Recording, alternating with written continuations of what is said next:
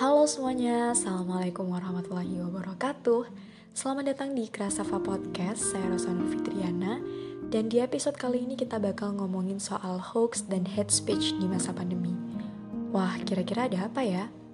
Sabar dulu, karena sebelum itu aku mau tanya nih Gimana sih kabar teman-teman di rumah? Setelah dijajah pandemi satu tahun lamanya Pasti kita semua tidak dalam keadaan yang baik-baik saja ya tapi aku berharap semoga kita tumbuh menjadi pribadi yang luar biasa.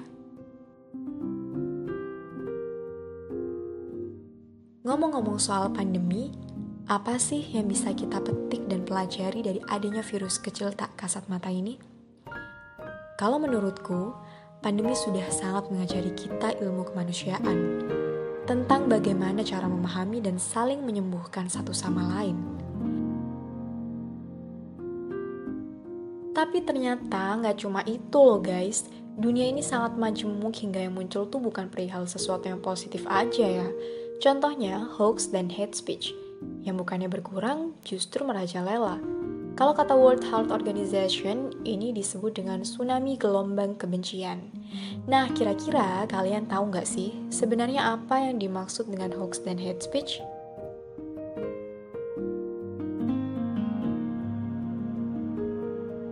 Kalau aku pribadi mendefinisikan hoax sebagai berita atau kabar yang tidak benar, entah itu disengaja atau tidak.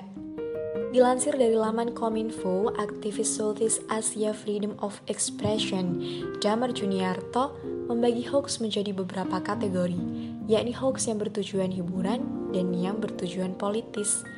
Apa pun tujuannya, aku pikir hoax bukanlah sesuatu yang benar ya teman-teman.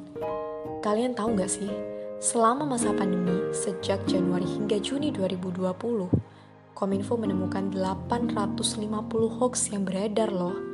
Wah, banyak juga ya. Eits, nggak berhenti sampai sana. Rasanya manusia belum puas dengan kabar bohong dan merambah pada ujaran kebencian. Contoh paling mudahnya adalah, pasti kita sering denger lah ya, Cacian terhadap Cina karena virus ini berasal dari sana. Peningkatan hate speech cukup signifikan di masa pandemi, hingga mendorong Sekretaris Jenderal PBB Antonio Guterres menyerukan kampanye di seantero dunia untuk mengakhiri ujaran kebencian secara global. Di masa di mana seharusnya kita saling membantu, tapi kita justru ada untuk saling menyerbu. Menguatkan satu sama lain, kini sudah berubah menjadi menyalahkan satu sama lain. Pandemi pada akhirnya memberi kita ruang dan kesempatan untuk benar-benar serius menghadapi hoax dan hate speech.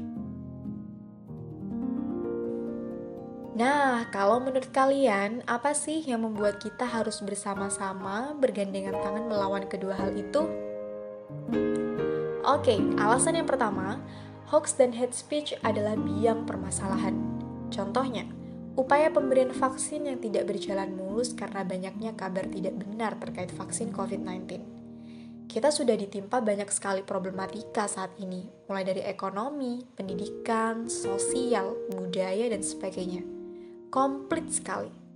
Lalu, masalah dan luka apa lagi yang ingin ditambahkan? Apa kita udah sangat hebat nih untuk bisa meremehkan? That's the question ya. So, kedua hal itu harus dilawan teman-teman setidaknya mulai dari pemikiran diri kita sendiri. Next, alasan yang kedua, hoax dan ujaran kebencian bukanlah budaya kita ya teman-teman. Indonesia adalah negeri yang majemuk, punya banyak sekali ragam budaya, agama, suku, dan sebagainya. Udah seharusnya nih perbedaan pendapat ataupun keyakinan itu nggak jadi masalah bagi kita menjalani kehidupan Sejak kecil, pelajaran toleransi telah didengungkan di mana-mana, di bangku sekolah hingga di kantor-kantor pejabat negara. Bukankah kita adalah bangsa yang seharusnya lekat dengan persatuan dan kesatuan? Ya, karena kan dasar negara kita sudah menjelaskan semua itu di sila ketiga. Maka sudah saatnya kita sadar dan mulai bergerak menjadi bangsa yang sebenar-benarnya orang Indonesia. Ketiga, hoax maupun hate speech tidak memiliki tujuan yang baik. Karena tujuan yang baik selalu dicapai dengan proses yang baik. Benar kan teman-teman? Oke, aku ambil contoh. Anggap saja para pelaku membela diri dan menyatakan bahwa tujuan mereka adalah memperingatkan pihak yang melakukan kesalahan. Misalnya, pemerintah yang dinilai salah mengambil kebijakan. Lalu apakah itu hanya dapat dicapai melalui hoax dan hate speech? Bagaimana dengan cara lain yang benar menurut aturan, santun, dan penuh akan kesopanan? Lagi-lagi teman-teman, jalan yang salah yang justru dipilih oleh masyarakat kita.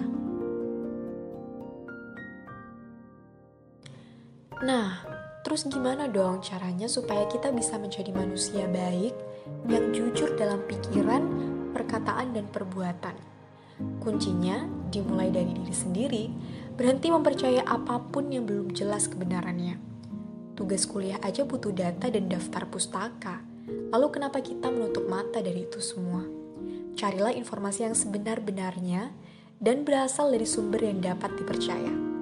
Lalu, Jangan pernah menyebarkan berita yang belum kita tahu secara pasti, karena perkataan dan perbuatan kita dapat berdampak besar bagi orang lain, bahkan negeri ini. Selain itu, berusahalah terus mengasah rasionalisme pikiran kita, karena ilmu pengetahuan sudah sedemikian luasnya. Kini saatnya menjadi pribadi yang bukan hanya cerdas dalam pengetahuan, namun juga emosi dan spiritual. Oleh karena itu teman-teman, mari bersama-sama saling menguatkan, menjaga keadaan dengan berkata baik dan benar, menjaga perasaan dengan kata-kata yang penuh kasih sayang.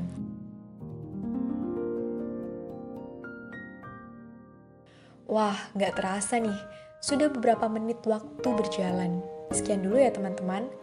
Terima kasih telah mendengarkan Krasafa Podcast. Jangan lupa ikuti terus informasi seputar isu-isu perdamaian melalui akun Instagram kami. Stay healthy dan tetap semangat ya. Sampai jumpa di episode berikutnya. Wassalamualaikum warahmatullahi wabarakatuh.